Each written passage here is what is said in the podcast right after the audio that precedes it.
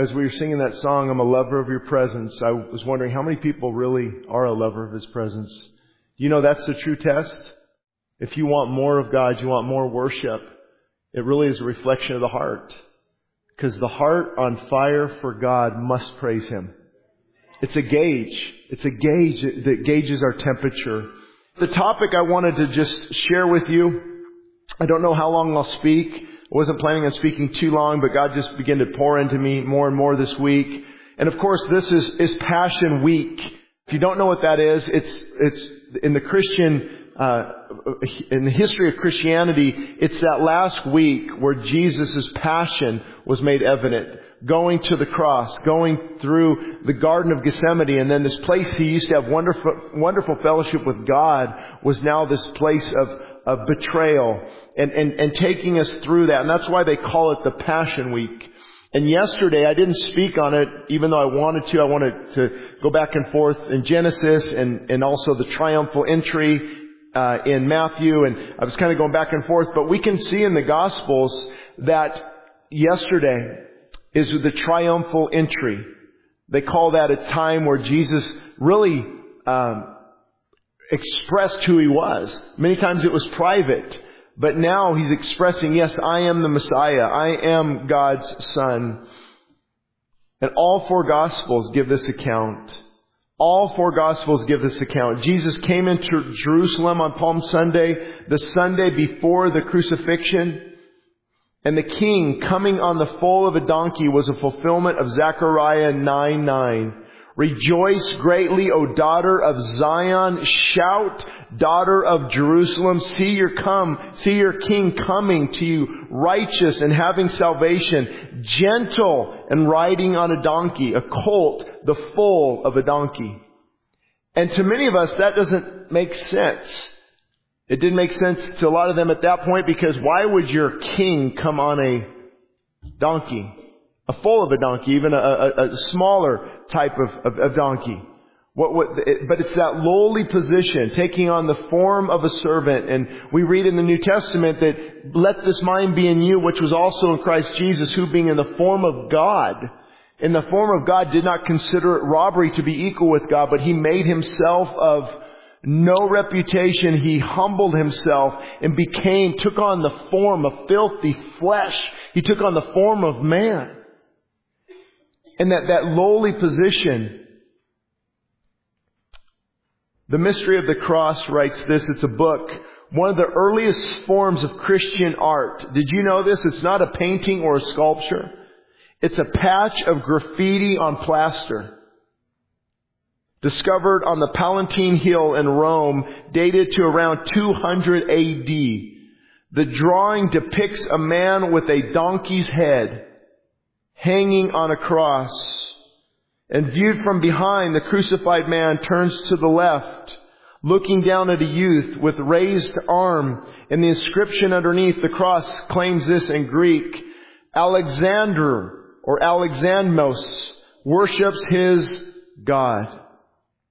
And it's a mocking the, the, the, cross is always seems foolishness to those who are perishing. There's always a mocking behind Christianity. There's always a mocking behind those who truly want to follow God. But when we see the cross, we don't see Christ's defeat. We see the defeat, defeat of sin. There's a big difference there. And so no longer does he tell his disciples to be quiet about himself, but to shout his praises and worship him openly. Why is that such a challenge for us today? If you take a survey, most Christians aren't, aren't acknowledging him openly and, and praising him openly. It's kind of that closet Christianity. I can tell many times, I, have talked about this before, but a lot of times, you know, you don't have to be expressional and emotional in worship. I got it. But there's got to be some type of, you know, my heart's crying, Abba Father, and, and, and holy, holy are you God, and, and something's leaping within me. And there's, there's a, there's a reaction sometimes. It's, it, it can be a, emotion because how, how do you not worship God? And then growing up in my twenties, laughing at church, mocking church, and I see that, I speak at a lot of different events and men's conferences and here, and a lot of guys, it's like they come in with handcuffs on. They'd rather be seen leaving a bar than leaving a church. There's no passion for God. There's no desire because they think it's weak. And actually they don't realize that they're dying inside. They're weak spiritually. The strongest man you'll ever meet is a person who is broken and humble and strong spiritually. And we need more of that. But he tells, he tells his disciples, do not be quiet anymore. Shout my praises. Worship me openly. And then the spreading of the cloaks, you would see pictures where they would throw down their cloaks. It was an act of homage for a royalty. Jesus was openly declaring to the people that He was their King and the Messiah that they had been waiting for. And if they knew their Bible, they could see, oh, this is what Zechariah was talking about. Here comes the, the King on a colt, on a foal of a, of a, of a donkey, and, and, and, and uh, we, we should be praising Him instead of mocking Him is what happens as we continue to read. And so what I want to do is springboard off of Passion Week that we're in right now. What, what do I mean by passion? I think this is one of the most important things you can take away from here tonight. A passion for the living God. It is vitally important. It is the gauge, it is the thermostat of your heartbeat towards God. It determines your walk with God. It determines the fight you have within you. It determines how you will succeed. It determines if you will finish strong. It, it, it determines if you will fight this culture war. It, it determines if you will maybe die for your faith or stand up for your faith or stop the evil onslaught that is coming against us. There's a zeal, there's a desire, if there's passion. There has to be passion. In case you're wondering what that means, I will define it for you. It's a powerful or compelling emotion. There's an object of desire or deep interest. And that's why you look at some people like, why are they so emotional? Because there, there's something inside of them that is leaping for joy within them. It's, it's that Abba Father. It's that crying out. It's that passion. I've been fueled by the primer of the Holy Spirit all week, and there's something that leaps within inside of me, and I remember, I remember that, that, that lost, and then I was found, and then when you begin to sing that I was lost, and then now I'm found, I was blind, and now I see who saved a wretch like me, and oh, thank God for Calvary thank God for the blood of Jesus Christ and there's a passion within you. Oh, I'm a lover of His presence. I'm a lover of His presence. I don't know about you, but I'm not ashamed of saying I'm a lover of God's presence because you're either a lover of His presence or you're a lover of the world's presence. You cannot serve two masters. You either bow to one and hate the other or you'll mock the one and be loyal to the other. You cannot serve two masters. And they had this problem many thousands of years ago with Elisha and on Mount Carmel and he told the people, how long will you waver between two opinions? How long will you falter between two opinions? If God be God, follow Him. But if Baal be God, follow Him. Why do we serve two masters? It's actually very sad because we serve, we want to serve God. We look around, clearly there's a God. I was raised in a church. My parents were Christians. I mean, I, I, I, I, I read the Bible and, and I do want that, Shane, and I don't doubt that. I've been there. Trust me, my twenties, oh my Lord. And teenage years. And, and there's, there's this oh, I desire, but then there's this, this flesh. The desires of the flesh. And we don't want to crucify the flesh, we want to coddle it. And we want to serve this master because it feels good. I, I, I, like caving into these temptations because it, it, feels good, but then when the feeling's over, it's, I'm miserable.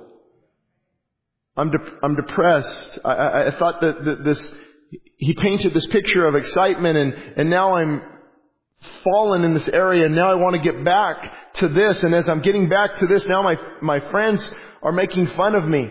And the guys at work, oh I don't want them to think I'm like some weird Christian. And, and, and so I'm, and, and, and we're serving two masters? How can you serve two masters? You'll, you'll either love the one and hate the other, or be loyal to one and despise the other. You cannot serve both God and this world. He who loves the world does not have the love of the Father in him. It's looking at our hearts.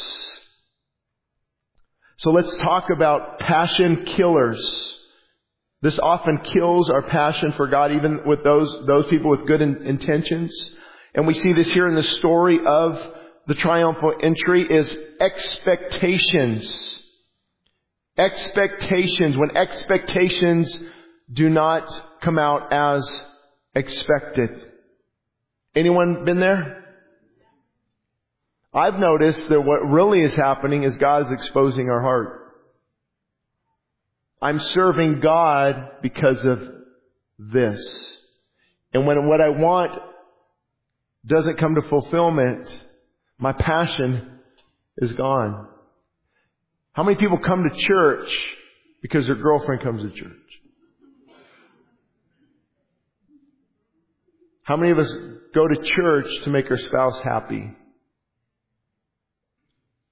And, and, and or we go, um, um, it is, this, this altar is tear stained over the years of people who've come up here and cried about it, but they did not go home and live it out. They're crying because their marriage is ruined, crying because of the financial hit, crying, oh, if I, get back in church, God's going to restore this, God's going to do this. What about if He doesn't? Can you say like Job, though He slay me, yet will I trust Him?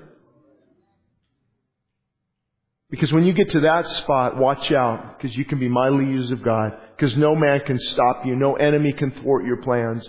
Who can stop God Almighty when He's directing you? And, and expectations. What did they expect? They didn't expect a, a Jesus on a donkey. You can, you can tell throughout the New Testament, is this the time that you're going to conquer Rome? You're going to come in as a six foot five, tall, the rock. Or the, you ever watch the strongest men competitions? Those guys, a lot of steroids going on. But anyway, But that's, that's our king. That's who, he's going to defeat Rome. And so how can you go from Hosanna on Sunday to crucify him on Friday? Hosanna, here he comes in the name of the Lord, and then he's not defeating Rome. This is not what we were planning on. Have you ever been there? This is not what we're planning. God, this is not what I was planning on. And then we turn we, we get, we, we lose our passion, we lose our zeal. And I believe, I, I thank God for those times because those times can actually draw you closer to God. You can say, again, like Job, though he slay me, yet will I trust him. Like David, though the bones you have broken may rejoice. Like Elisha, Lord, I only am left and I will follow you no matter what. And he said, don't worry, Elijah. I've got 7,000 who have not bowed their knee to Baal, nor have they kissed his image. Don't worry, Elijah. You plus me is the majority. And kings that fell felt the, the, the distance that, that, that God had drawn from the people, they would be drawn back to God even when their expectations were not met. So I would encourage you tonight on this point, don't expect anything but God alone. God, if you never grow your ministry, you never write that book, you never restore that marriage, you never get up on the stage. You never do this. God, I'm going to live in this neighborhood all my life. I'm going to live in the Antelope Valley all my life. Anybody dealing with that struggle lately? I mean, California, expectations. And we can get, we can lose our passion. And I believe deeply in my heart, I don't share this too often, but and I don't know what it looks like because there's a lot of different definitions of it, but I truly believe that God is bringing, going to bring and is bringing now some type of spiritual awakening. Listen, you guys, what's going on on a Monday night? How do you get a full church on a Monday night? It's, it's incredible what God is doing. What this church is doing, the people it is reaching, from every, just about every state we hear from. People wanting to travel here, wanting to come here, and they, they find out you're in California? How's that happening? There's, well, there's a remnant everywhere. There's a remnant everywhere. Remnant church is seeking God. And but there's no expectation, Lord, what do you want us to do? We are here to be used of you, and that person cannot get discouraged very, very easily. Because also we come to church, I bet if I come to church, God's gonna open that financial door. Oh, by next month, if I come every Sunday, you might get fired. Oh, I've seen that a lot. Expectations. We lose our passion. What also happened here? Influence. The power of influence. It, doesn't influence have power? I mean, it depends on what your, your, your kids are watching and even us. You know, they, they, they want, they want to be a, a singer. Like 50 Cent and Lady Gaga. And The Weeknd. Am I, am I getting contemporary still? Okay. Or a country singer, or an athlete, and the power of influence. And, and the influence here is they were swayed by popular opinion. I mean, I, I'm, I can imagine some of the people in the crowd when they're saying crucify and crucify and they're sitting there going, I don't think that's a good idea. I read Zechariah. I, I saw his miracles.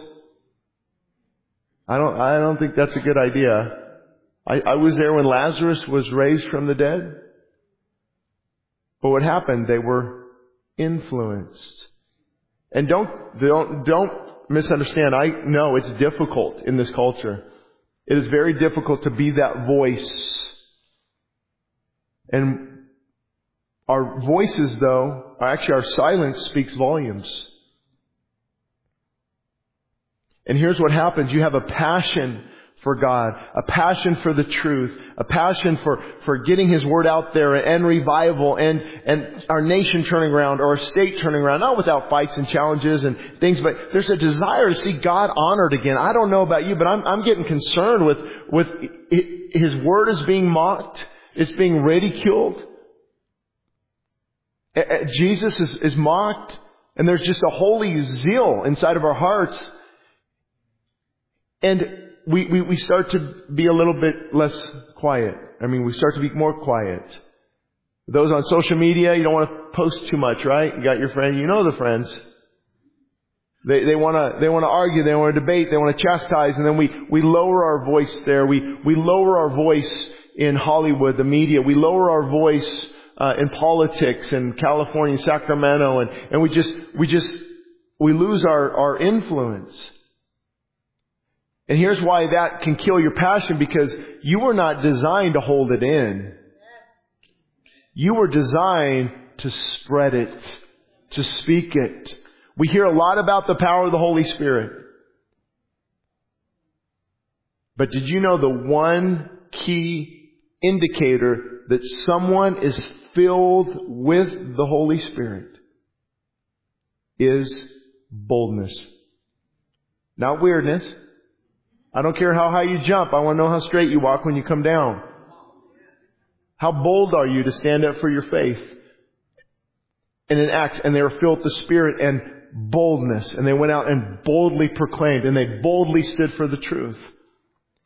And I've seen it in my own life. I just get so deflated. I, you know, I'm just going to be quiet. I don't want to upset people. And they begin to influence us and we begin to, it begin to sway, not ours necessarily, but a lot of the opinion of Christianity begins to be swayed because you just want to give up.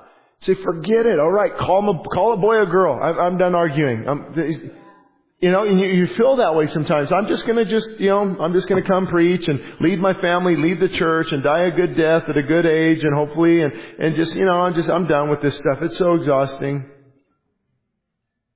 And then am I quenching and grieving the Spirit? Oh yeah. Absolutely.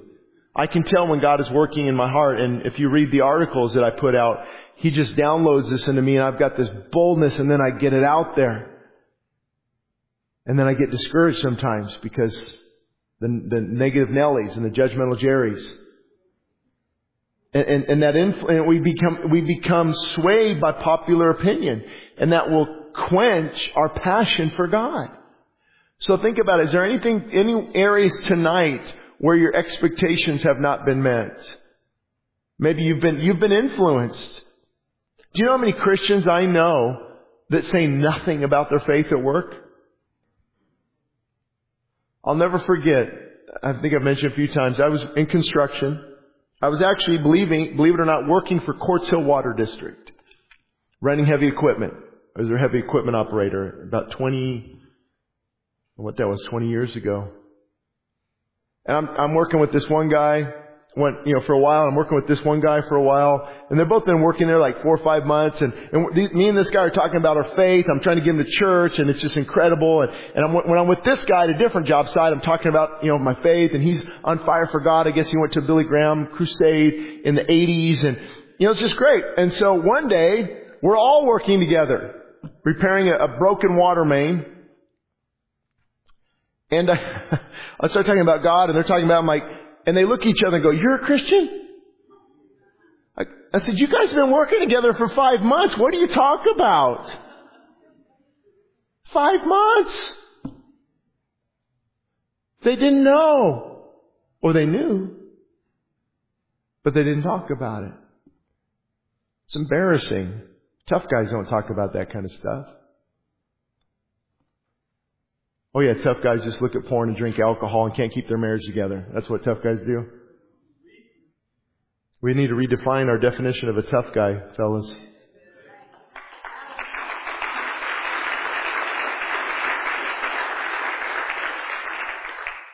A tough guy can handle the weight of adversity, lead his family through this crisis, be loyal to one woman, get his life in order, financially steward his investments. Get rid of those people who are pulling him down. Tell him to hit the road, Jack. Don't ever come back. I don't have time for this. Listen, we don't have time for games in these, in this, in these dire times. Someone's either building you up or they're pulling you down. And then of course that led me into the next point. Passion killers is they're worried about their appearance. And I won't talk a lot about that because I just did. They, they didn't want to look different. They didn't want to look different. And we all struggle with that. Some, maybe some of you don't. But when I get on an airplane, sit next to somebody, I hope the conversation doesn't go to where I, what I do. Just want to get to where I'm going.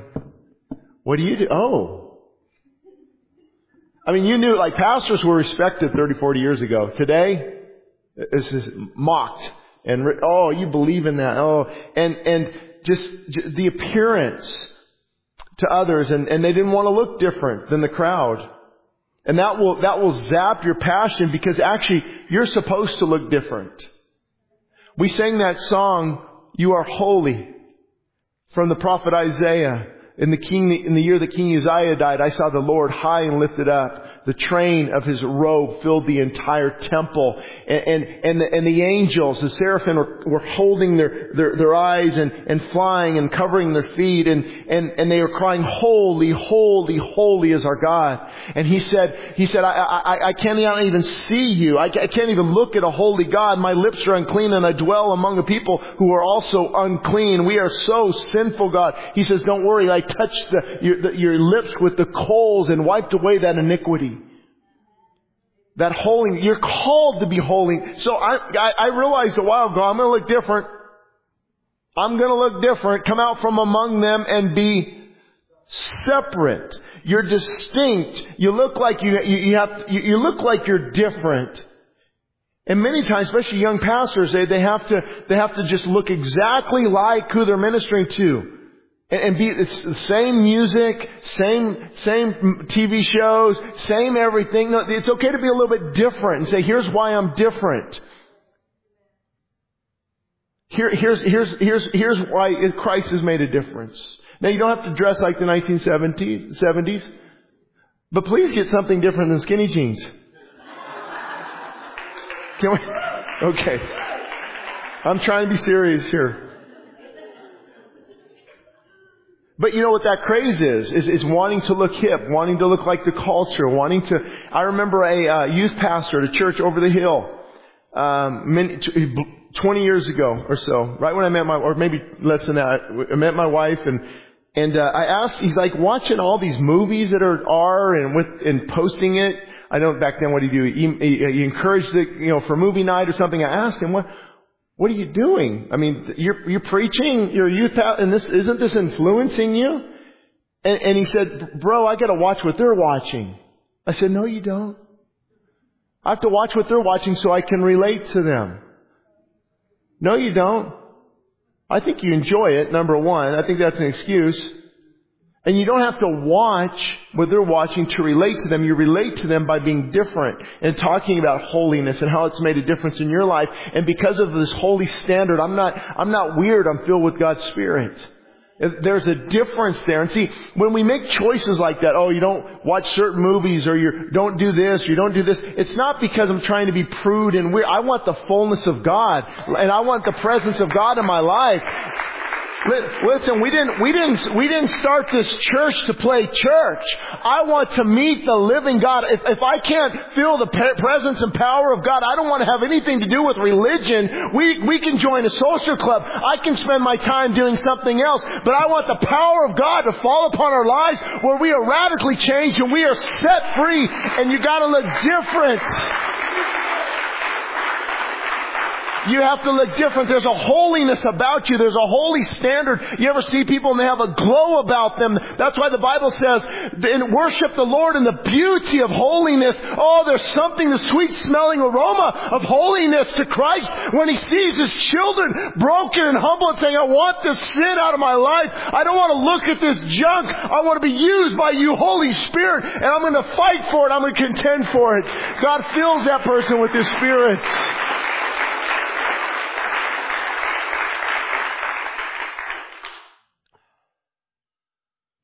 Passion killers. And the final one, delayed and depleted. When I'm delayed and depleted. In other words, when God is not moving on my, my time clock. I struggle so often with what to share, what not to share. Because, you know, you, trans, being transparent is good, but being too transparent is not good. Because then people have things to Get you later?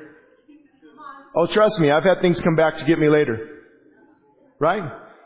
Pastor, you don't drink coffee? I saw you at Starbucks. Whoa, whoa, what? And then every store I go to, what are you buying? What's your groceries? Oh, what is that? What's that?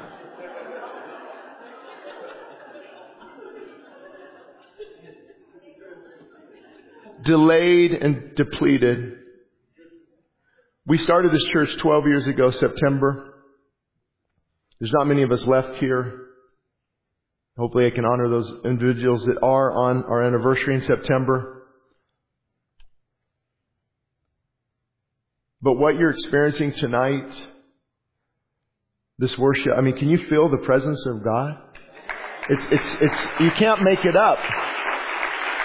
You, you can't make it up. You can't market it. God begins to fall in a humble, broken church and a congregation. But how many years did we pray for this? Pray for this. Lord, what's taking so long? What's taking so long? One worship leader, maybe. Nobody is excited, or a few people were. Just like, where's this revival atmosphere, God, that you've put on my heart? And I would lose my passion. You know how many times I thought about quitting? Seriously, quitting. Because this is, this is not what you, we talked about. I've explained before, our opening night we had 200 people. And by six months I preached it down to 52. this is not what I thought. And I learned, and it was a process because I wasn't ready. I wasn't ready to lead this type of, of, of movement. And God was breaking me. And the reason I talk a lot about, you know, those, those Pharisees, modern day Pharisees, is because something I noticed the first couple years is I was I was preaching. and there's not much difference. You can go back and listen. But there wasn't, there was an element of, of love and brokenness and humility that was missing. And so as a result, you draw what you preach. And so I've never seen more hard-hearted people in all of my life. We just love the truth. We just love the truth. Why are you so mean? And they're mad at their next church and, well, we love this church, you have the truth. And guess what? Guess who they're mad at in six months? Because you don't correct that problem at your last church, it's going to follow you. Sometimes I, I talk to people, you know, well, we've been, we've tried five churches, and I'm like, well, could you, do you ever look in the mirror? It might not be the church. Might be some, some personal issues.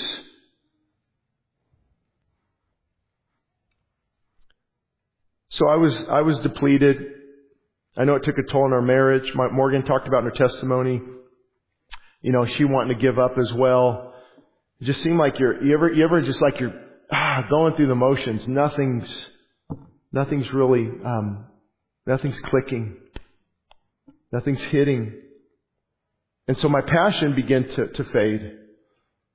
And that's really when I was introduced to and I started to, to fast. And that ignited a passion in me again because I began to starve the flesh and focus. Just Lord, I, I, if you, if I just stay here, if this is where you have me, then, then I will, that will, we will see that through. And then God started to renew that passion. And what happens when you're delayed is that, I like all these words that start with DE. Delayed, depleted, de-energized, depressed, discouraged, disheartened. It's like it's pushing you down. And if something is being delayed, you can lose your passion. And you get angry at God. Anybody been praying for something that's taken longer than you thought? God, what are you doing here? And we begin to lose our passion. We begin to lose our zeal. But you have to remember, every author of the Bible just about went through seasons like that. That's why David would write, strengthen yourself in the Lord. And that's what I want to help you with tonight. Psalm 42, we'll put up on the screen. This is such an important passage. I would say this is up there at the top for encouragement for me. Think of the psalmist. He's not feeling this way. But what's he going to say? As the deer pants for the water brooks, so pants my soul for you. Oh God, my soul thirsts for God, for the living God. When shall I come and appear before my God?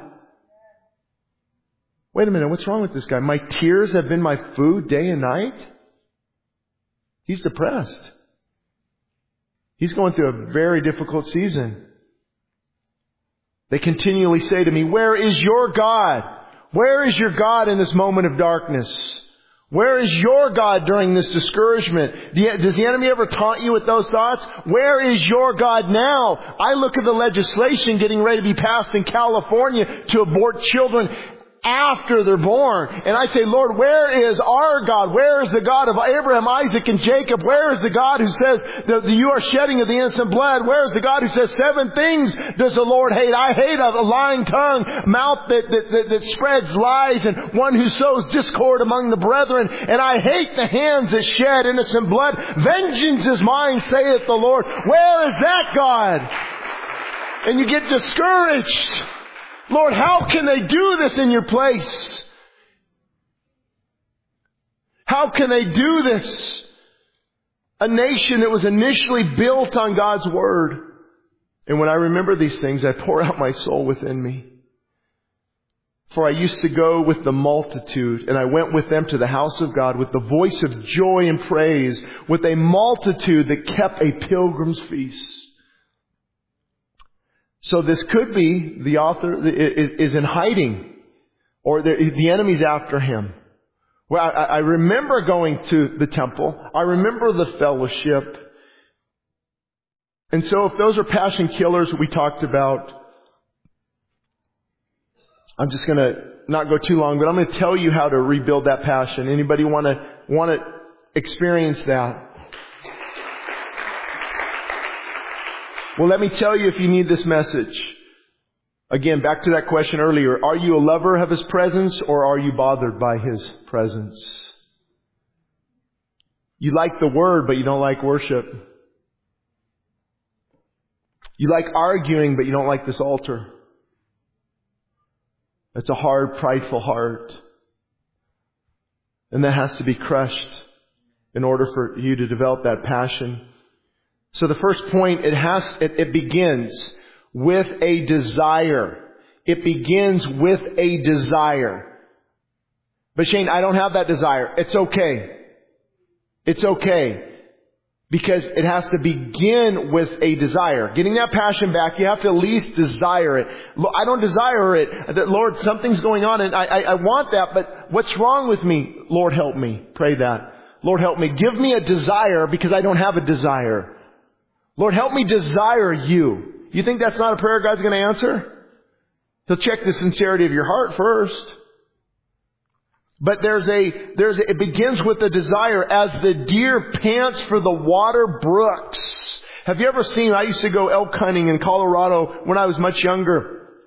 I became a Christian. I mean, I surrendered my life back to the Lord and on fire for God. Now I didn't like to shoot animals. So uh, not saying it's wrong or right, you know, there's, but I'm just saying like my heart changed in that, but we would watch, you could watch the, the doe or the buck and, and, and, and you could see, and, and when they're, when they're, when they're looking for, like that's, they have to find that water.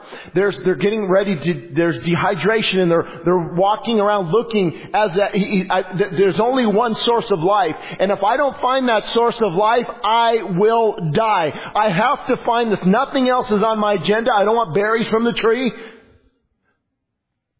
I, I don't want to lay down. I, I, he pants. There's a, they make a noise that it, it's like a breathing. You can look, especially the bucks, if you see them in the cold, that, that, that, that, uh, the, the air goes out of their nostrils when it's cold and they're panting and they're looking for that brook. And he says, as that deer pants for the water brook, what? My soul, God, pants for you. I don't feel it necessarily, but Lord, I'm going to put my soul into your hands and I'm going to, I'm going to look for you until I find you. And oh, now I think of a verse. He who seeks me will find me. And when you seek me with all of your heart, you will find me. And the more I seek him, the more I love him. And the more I love him, the more I seek him. It's an ender, it's an ever-ending cycle of seeking and finding and holding on to and then, then going hard after God.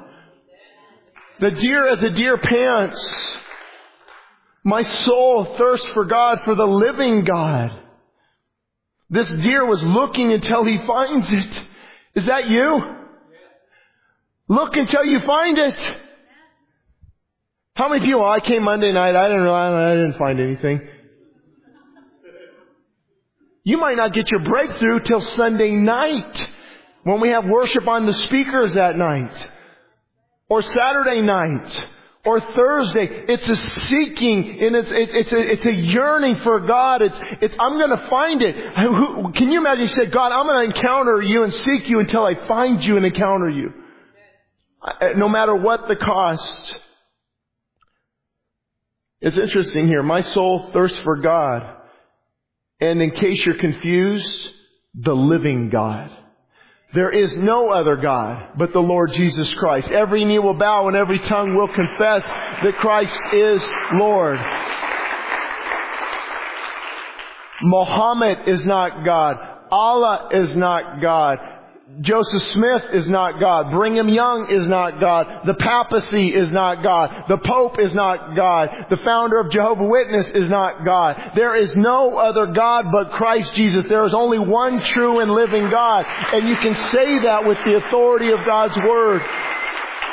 So be careful where your heart's looking. It has to be looking for the one true and living God. That God that Jesus said, I am the way. I am the truth. And I am the only source of spiritual life. If you want to get to the Father, you have to go through me. The, the one, there, there is no other path. Two plus two will never equal five.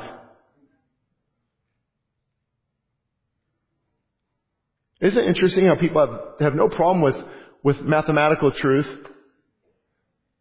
Or gravity, go jump off the balcony, see what happens. No, don't do that, but, but when it comes to absolute moral truth, that's where many have a problem. And do you know why they do? I want to do what I want, when I want, to who I want, how I want, without anyone telling me what to do. I want to embrace this gender. I want to embrace this lifestyle. Who are you to tell me what to do? I don't want there to be a God. I am God. They have a problem with moral absolute truth. And then to build the passion, also like we find here, followed by expectation. There's an expectation. When shall I come and appear before God? When shall I come and appear before God? And, and um, there's an expectation. Lord, when are you going to, to, to fill me with your spirit again? When am I, I can't wait to get to church. I can't wait to get up tomorrow morning and put on worship. I can't wait to get into my word instead of the media. I, I, I'm built, there's a, there's an expectation. When you build that expectation, don't you love the fulfillment of that? You, you start to think your, your, your spouse, your spouse plants the seed in your mind. Hey, I think Chick-fil-A's open later. Expectation. Ah, yeah. Maybe two sandwiches this time. And a chocolate shake. And there's an expectation. Why aren't you hungry for God? Where, where's the expectation for God to fill you? Expect adversity. Expect adversity when you're build, when you're trying to, when you're trying to develop passion for God, get ready for adversity. Get ready because the enemy does not like that. He thinks he likes some Christian doing, doing witnessing and doing things for him and, and, and bringing down the Satan's kingdom and praying for people, praying for healing, praying they be set free. You think the enemy likes that? No, here comes adversity. Here comes adversity. My tears have been my food day and night. I'm going through adversity. And when they continually say to me, where is your God? Fortunately, he didn't cave. He said, I will strengthen myself in the Lord. I will remember. That's why we take communion. We remember the power of the cross. And then remember and return. Remember and return. When I remember these things, what is he remembering? He's remembering how good that God is. Can you get your mind focused how, how, on how good God, remove the bitterness and the anger and the arrogance and the complaining. Remove that and just remember how good it is, how God is. If it wasn't for the grace of God, there go I. If it wasn't for God to get me up and restore these things and, and keep me somewhat healthy and, and keep this together, and if it wasn't for God, I would not be here today and you remember your, and you strengthen yourself in the Lord. And you get that passion back for God. And I just added this one this morning, spiritual disciplines. Spiritual disciplines restore passion. Spiritual disciplines restore passion. And interesting, ironically, look what it spells. I saw that after I put it all together. Spiritual disciplines restore passion. Praying Praying realigns my heart with God. Listen, I'm not talking about the quick little prayer on the way to work.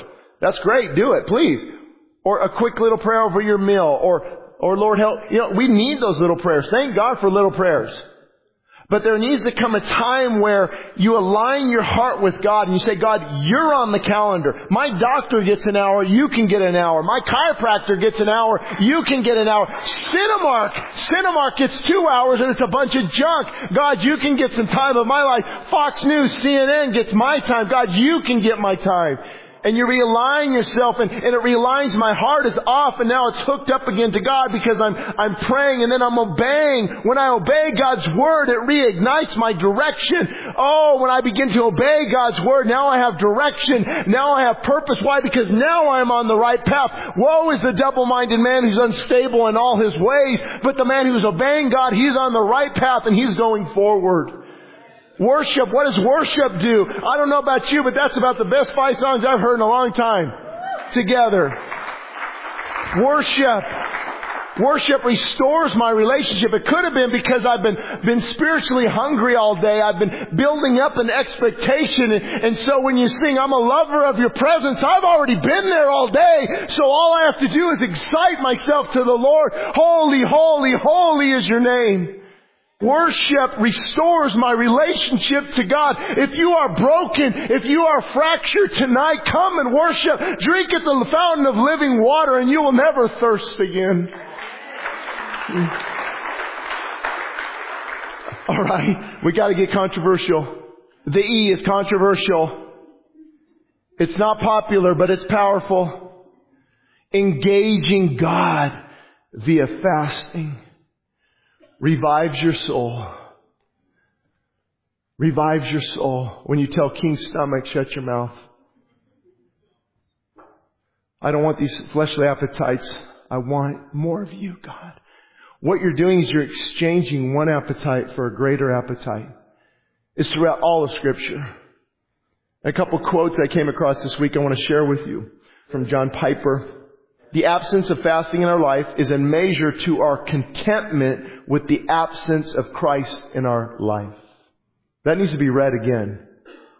The absence of fasting in our life is a measure to our contentment with the absence of Christ in our life. In other words, if, if, if Christ isn't really a passion for you, there's not going to be a desire to bring the flesh into submission.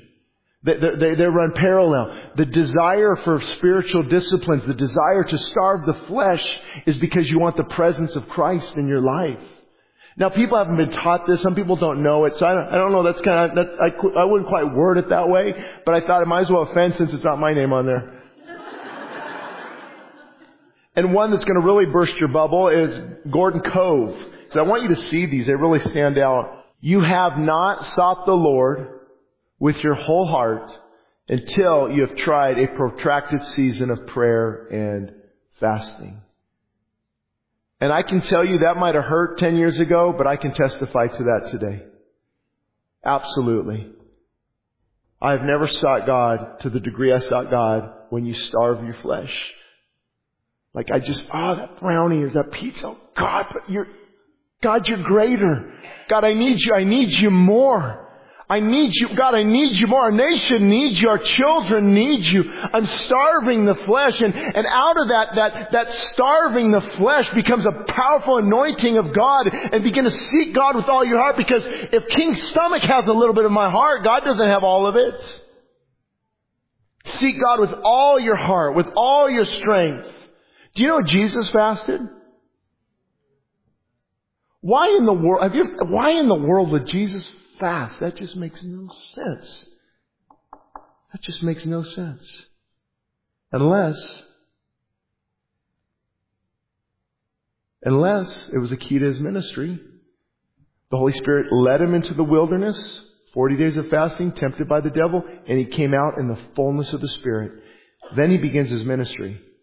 Coincidence? I don't think so. Ezra fasted for protection. Nehemiah fasted to rebuild the wall of Jerusalem. Daniel fasted. David fasted. Paul in many fastings and trials and tribulations. Peter fasted. It's throughout church history, early church fathers, read Justin Martyr, Ignatius, Polycarp, Irenaeus. Fasting. Because it's not a work.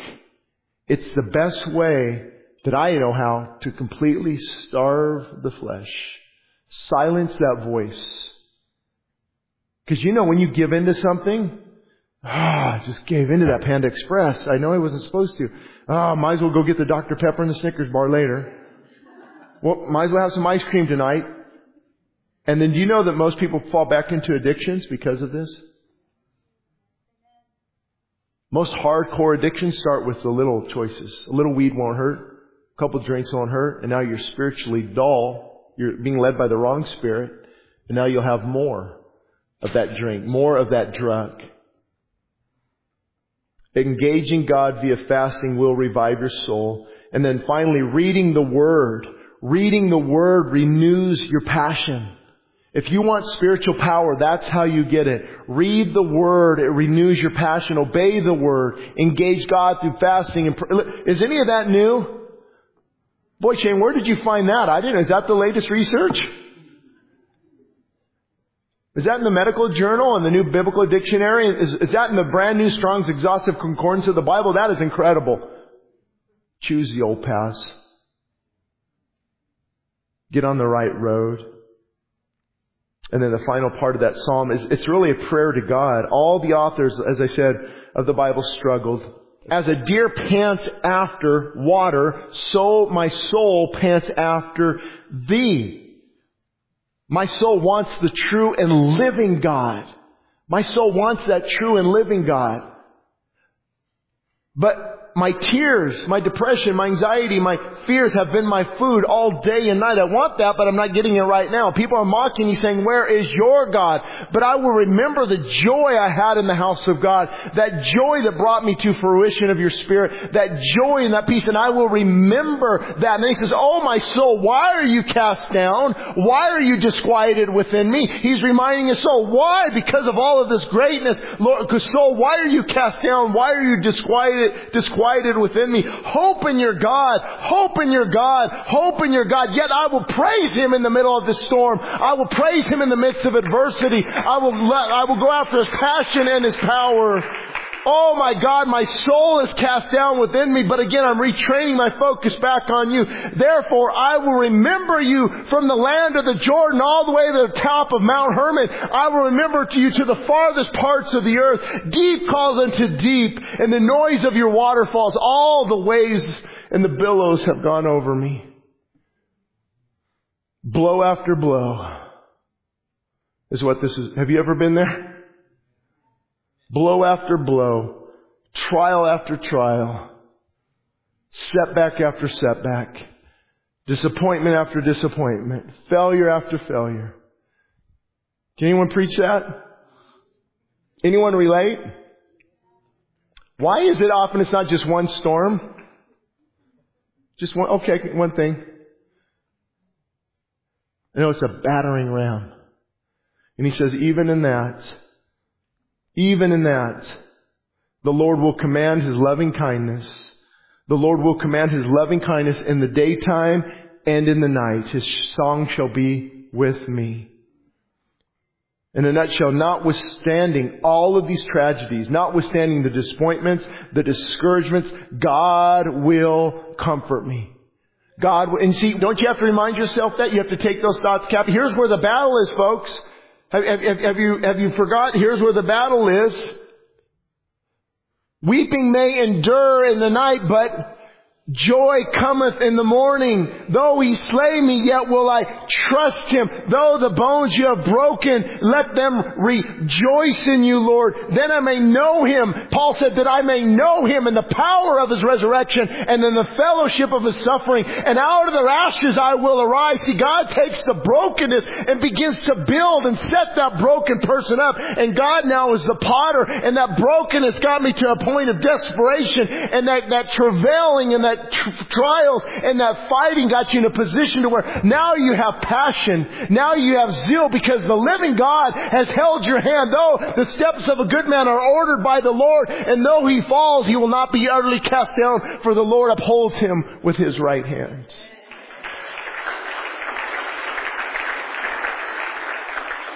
So my prayer tonight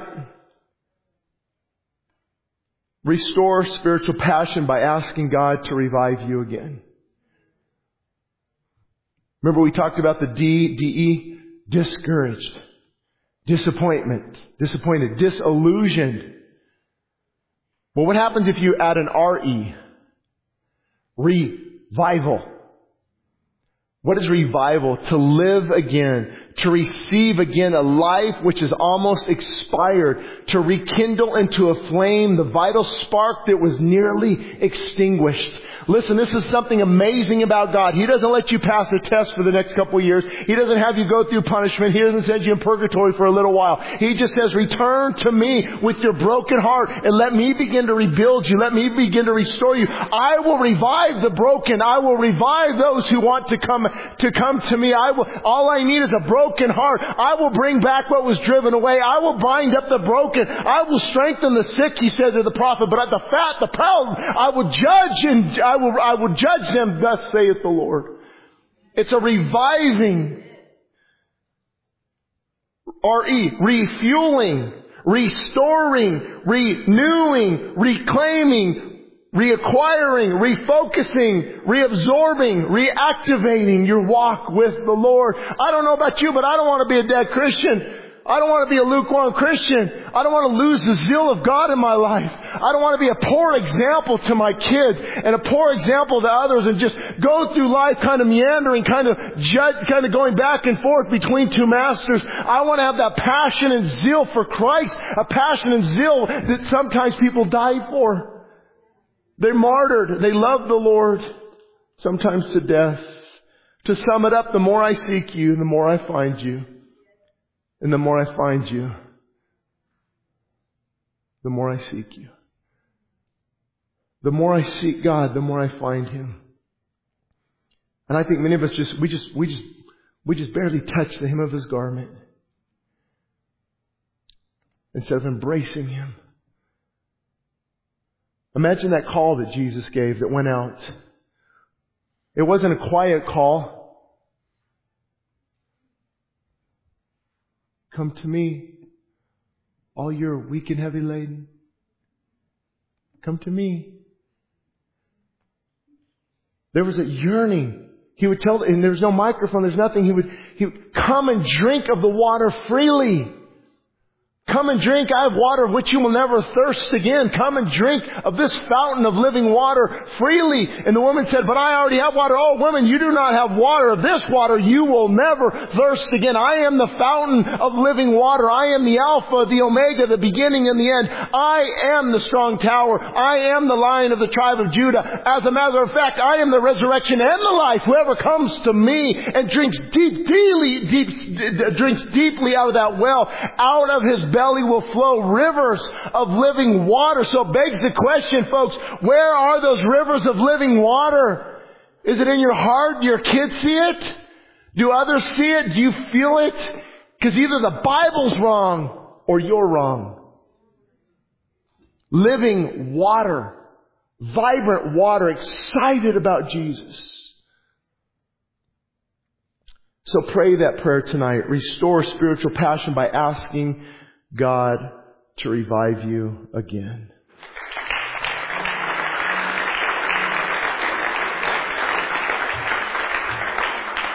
So what I what I wrote down Wednesday or so and want to pray about is I know it's kind of hard because with this many people, but the altar is going to be available, and I think it's good to come forward and say, Lord, I need that passion. I need that. But I also think we need to intercede. Intercede for our children. Some of you are grandchildren, your spouse who's not here. Those you love, maybe that aren't here, and we're going to intercede for them and get that. Pa- Remember when there's a passion for the lost? There's a passion for the lost. Where's that? That's gone. And so the altar is going to be available if you want to just say, Lord, I need that passion again. I'm going to come forward. I'm going to intercede on behalf of, of other people. I know I'm going to be interceding for people. There's people I know need to be here. I know people don't even know the Lord, family members, friends. Maybe some of your own kids. You know where all your kids are at spiritually? But doesn't it beg the question, if we, if we don't know where our kids are at spiritually, why are we not contending? Why are we not pulling down heaven? Why are we so lazy that we can't put God first and prioritize our lives? This is just a time where we're not going to be in a hurry. We're just going to seek the heart of God.